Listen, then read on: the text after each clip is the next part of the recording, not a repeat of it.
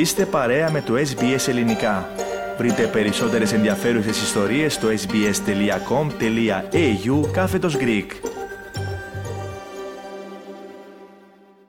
Ραδιοφωνία Ες Μπι Ες ελληνικό πρόγραμμα. Συνδεόμαστε τώρα με την Τασμανία. Εκεί μας περιμένει ο ανταποκριτής μας Σωτήρης Χαλογερόπουλος. Σωτήρη, καλησπέρα και σε εσένα. Σε ευχαριστούμε που είσαι μαζί μας. Και εγώ ευχαριστώ. Καλησπέρα σε εσένα, Στέργο, και σε όλους τους ακροατές μας σε κάθε γωνία της Αυστραλίας. Να ξεκινήσουμε με κάτι νόστιμο, Σωτήρη, και δροσιστικό. Καθώς τα περίφημα κεράσια της Τασμανίας είναι έτοιμα να γεμίσουν τις αγορές της Αυστραλίας αλλά και της Ασίας. Ναι, Στέργο, τα κεράσια της Τασμανίας επιστρέφουν στην εποχή τους ακριβώς την ώρα των Χριστουγέννων. Η δεκάμηνη αναμονή για τα κεράσια που καλλιεργούνται στην Τασμανία επιτέλους τελείωσε και θα αρχίσουν να φτάνουν στα καταστήματα σε όλη την πολιτεία και όλη την Αυστραλία λίγο πριν από τα Χριστούγεννα. Οι πρόσφατες μεγάλες και ηλιόλουστες μέρες παρήχαν εξαιρετικές συνθήκες καλλιέργειας για τα κεράσια και έτσι λοιπόν ο Διευθύνων Σύμβουλος των Φρούτοπαραγών της Τασμανίας, ο Πίτερ Κόρνης, πιστεύει ότι η εισοδιά φέτος θα μπορούσε να είναι είκοσι πέντε τοις εκατό μεγαλύτερη από την προηγούμενη. Ο καλός καιρός σημαίνει ότι τα κεράσια παραμένουν στο δέντρο περισσότερο και θα είναι μεγαλύτερα, πιο σκούρα και πιο γλυκά εφέτος, είπε ο κύριος Κόρνης και πρόσθεσε. Οι περισσότεροι καλλιεργητές θα ξεκινήσουν τη συγκομιδή στην αρχή του νέου έτους, με τον Ιανουάριο να είναι ο μεγαλύτερος μήνας παραγωγής, αλλά θα συνεχίσουμε τη συγκομιδή και το μεγαλύτερο μέρος του Φεβρουαρίου. Πέρσι το εβδομήντα τοις εκατό των εξαγωγών κερασιών της Αυστραλίας ήταν καλλιέργειες Τασμανίας. Τα κεράσια της Τασμανίας θεωρούνται από τα καλύτερα στον κόσμο. Η βιομηχανία φρούτων της Τασμανίας πρόκειται να απασχολήσει δέκα χιλιάδες άτομα και να δημιουργήσει περίπου τετρακόσια εκατομμύρια δολάρια σε παραγωγή φρούτων αυτή τη σεζόν, η οποία περιλαμβάνει διάφορα είδη μούρων και φράουλες. Και όπως μου περιέγραφες και νωρίτερα, Σωτήρη, είναι τρεις φορές το μέγεθος του κανονικού κερασιού και πολύ πολύ γλυκά και νόστιμα. Να αλλάξουμε τώρα θέμα και αθώς ένα μπαράκι στη βορειοδυτική Τασμανία, στην απεγνωσμένη του προσπάθεια να βρει προσωπικό, δέχεται αιτήσεις, Σωτήρη, και από άτομα με ποινικό μητρό. Ναι, φτάσαμε και εκεί. Ο ιδιοκτήτης ενός μπαρ ξενοδοχείου στο μικρό χωριό Wellborough στην βορειοδυτική Τασμανία προσπαθεί απεγνωσμένα να βρει υπάλληλους για το μαγαζί του. Μέσα στην απελπισία του έκανε έκκληση μέσω των προγραμμάτων κοινωνικής δικτύωσης, λέγοντας ότι αδιαφορεί για το ποιόν των ενδιαφερομένων, αρκεί να είναι άτομα υψηλών επιδόσεων που έχουν αποδεδειγμένη εμπειρία σε περιβάλλον υψηλής πίεσης. Και αστειευόμενος έγραψε ότι τα ιδανικά άτομα θα πρέπει να έχουν αναφορές από τον Gordon Ramsay ή τον Heston Blumenthal. Η ανάπτυξη κοινοποιήθηκε περίπου χίλιες πεντακόσιες φορές με περισσότερα από διακόσια πενήντα σχόλια μέσα στις σαράντα οκτώ ώρες.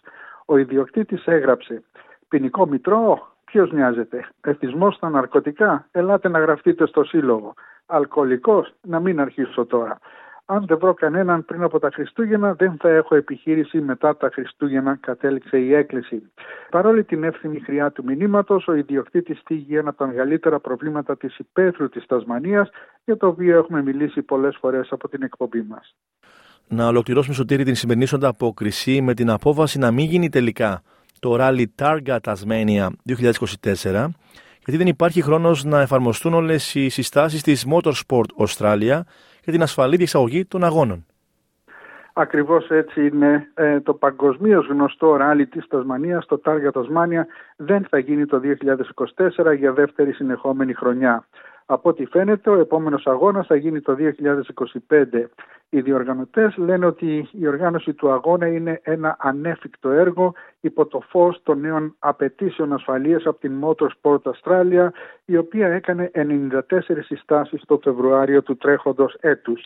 Οι νέες απαιτήσεις ασφάλειας κρίθηκαν απαραίτητες μετά τον θάνατο τεσσάρων οδηγών κατά τη διάρκεια των δύο προηγούμενων διοργανώσεων. Ο Διευθύνων Σύμβουλος της Targa Tasmania, Μαρκ Πέρι, δήλωσε ότι είναι εξαιρετικά απογοητευμένος. Τις τελευταίες εβδομάδες κατέστη σαφές ότι το πλήρες εύρος των εργασιών που απαιτούνται για μια επιτυχημένη επιστροφή του ράλι καθιστά αδύνατη τη διεξαγωγή του τον Απρίλιο του είκοσι είκοσι τέσσερα. Θα εργαστούμε το είκοσι είκοσι τέσσερα για την εφαρμογή μυριάδων θετικών αλλαγών στο πλαίσιο της προετοιμασίας για την επιστροφή του ράλι το είκοσι είκοσι πέντε, οι οποίες μεταξύ άλλων περιλαμβάνουν αλλαγές στις απαιτήσεις αδειοδότησης και εκπαίδευσης των οδηγών. Οι διοργανωτές καταλαβαίνουν πλήρως ότι αυτό είναι ένα μικρό πλήγμα για τους οδηγούς, τις ομάδες τους, τους χορηγούς και την τουριστική βιομηχανία της Τασμανίας, αλλά έχουμε ένα μακροπρόθεσμο σχέδιο για να διασφαλίσουμε το μέλλον των αγώνων και εκτιμούμε τη συνεχή υποστήριξη όλων για το επόμενο έτος. Το ράλι Targa Tasmania έχει μια ιστορία τριάντα και πλέον ετών στην Τασμανία.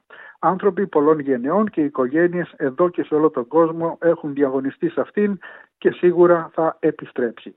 Το ευχόμαστε και εμείς, Σωτήρη. Σε ευχαριστούμε πάρα πολύ για τη σημερινή σου ανταπόκριση. Τα λέμε και πάλι την άλλη εβδομάδα. Και εγώ ευχαριστώ, Στέργο. Όπως είπες, θα τα πούμε την επόμενη εβδομάδα, την επόμενη Τρίτη. Γεια σας και χαρά σας από την όμορφη Τασμανία. Ήταν ο ανταποκριτής μας στην Τασμανία, Σωτήρης Χαλογερόπουλος. Κάντε like, μοιραστείτε, σχολιάστε, ακολουθήστε μας στο Facebook, στο Ες Μπι Ες Greek.